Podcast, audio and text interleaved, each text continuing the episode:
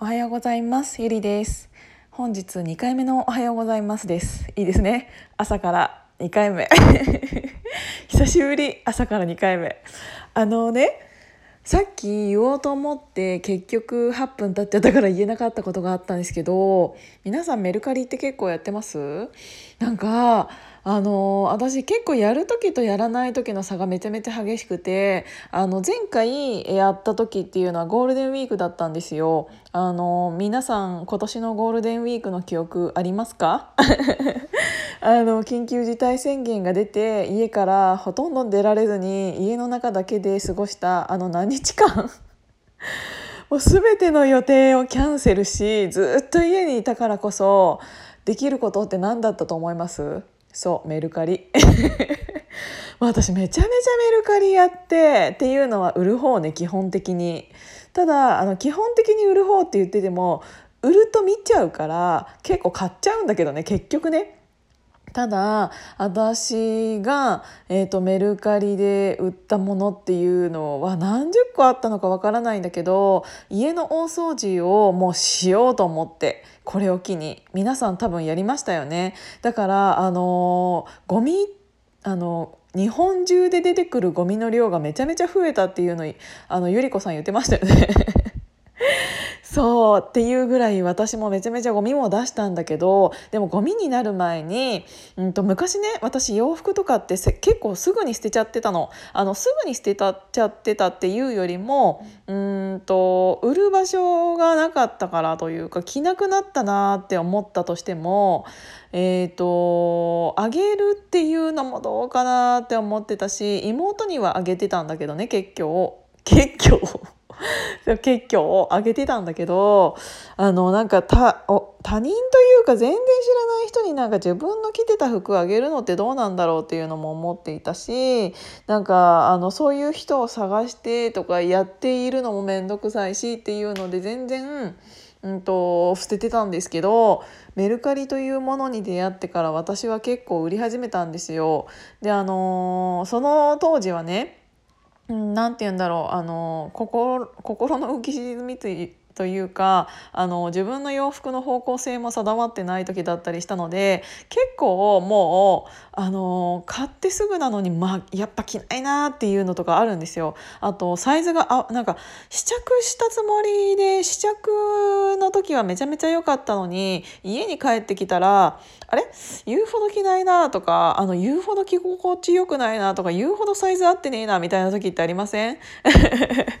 だからなんかそういうのも昔あったのでなんかそういう時のなんかあんまり着てもいないのに残っている洋服とかもあったしっていうのがあったからなんかメルカリはね結構使わせていただいてるんですけどその例に漏れず今年のゴールデンウィークもなんかずっと家にいてっていうのがあったのでもう断捨離しようって思って皆さんと同様もうそもそも家にあるものってめちゃめちゃ少ないですけど私。あの外に出てるものなんて本当にあの花瓶と観葉植物特殊賞みたいな あとスピーカーみたいな感じなのであの本当にねそもそも物が少ないんですけど洋服だけはどうしてもやっぱり職業柄増えてってしまうっていうのがあるのであと洋服だけ、えー、バッグ靴。だから身につけるものは結構あるんですけどなんかそれをね、えーと、メルカリしようと思ってメルカリをしたんです。でお片付けしながらだからあのあこれもメルカリしよう出そうと思ってあの片付けながら出品してってやってたらなんかどんどんどんどん売れてきてなんか出品とか何て言うんだろうメルカリにログインする回数が増えると多分私の商品っていうのがどんどんこう見つかりやすくはなってると思うんですよね。検索した時のあの上の方に多分来るはず。だからたまにログインした時、うん、たまにログインしてうん、見るとちょっと「いいね」が増えてたりするのは多分それが理由かなって思うんですけどそうそう。でねあのー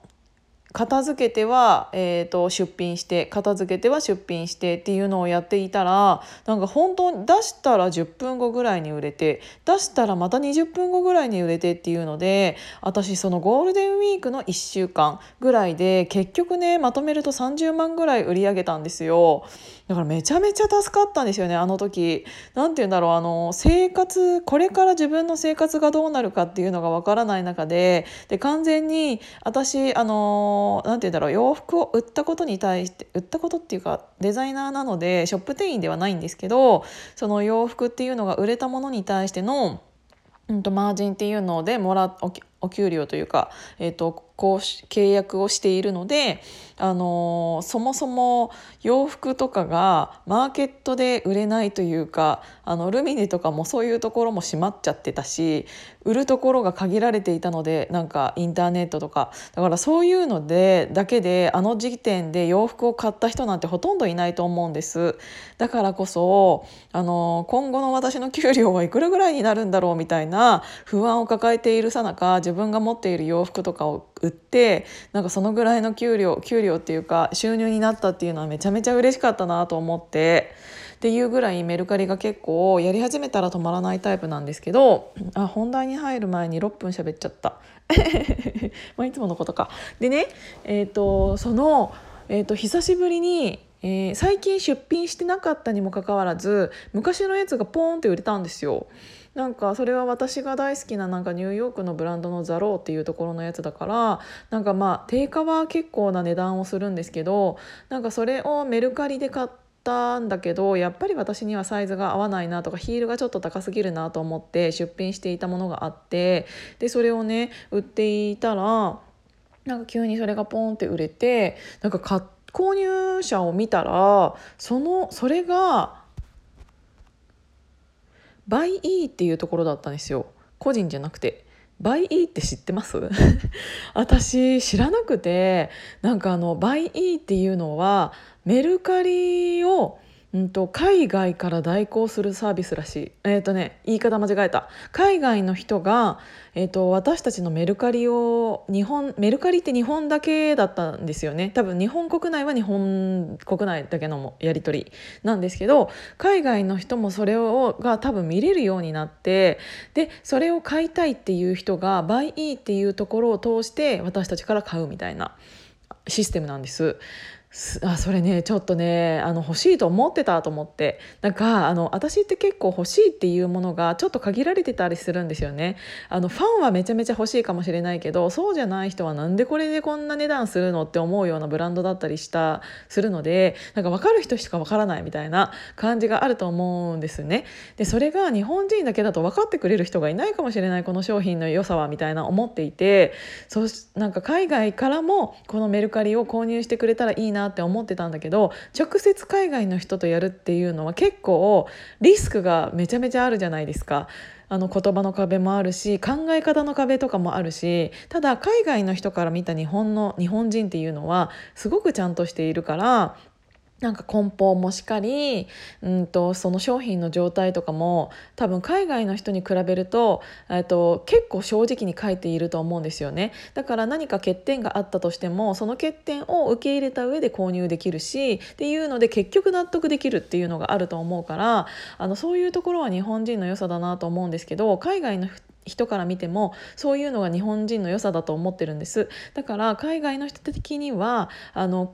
自分あの日本で売っているそういうフリーマーケットみたいなものを買いたいだろうなと思っていてだからねそれをバイイーっていうところはやってるの賢いなと思ってまあいろんなあのーいろんなリスクはあるかと思うんですけどでそこが何パー取るかは知らないけどなんかそういうシステムあったんだと思ってってなったらこれから、うんと、日本私の商品が日本だけじゃなくって海外にももしかしたら自分の持っているものがねあの出品されるかもしれないってなったらマーケットはめちゃめちゃ広がってますよね。なんかそもそもそのメルカリのサービスがアメリカで一回やったけど流行らなかった理由っていうのがあっちの人って梱包するのがめっちゃ嫌なんだって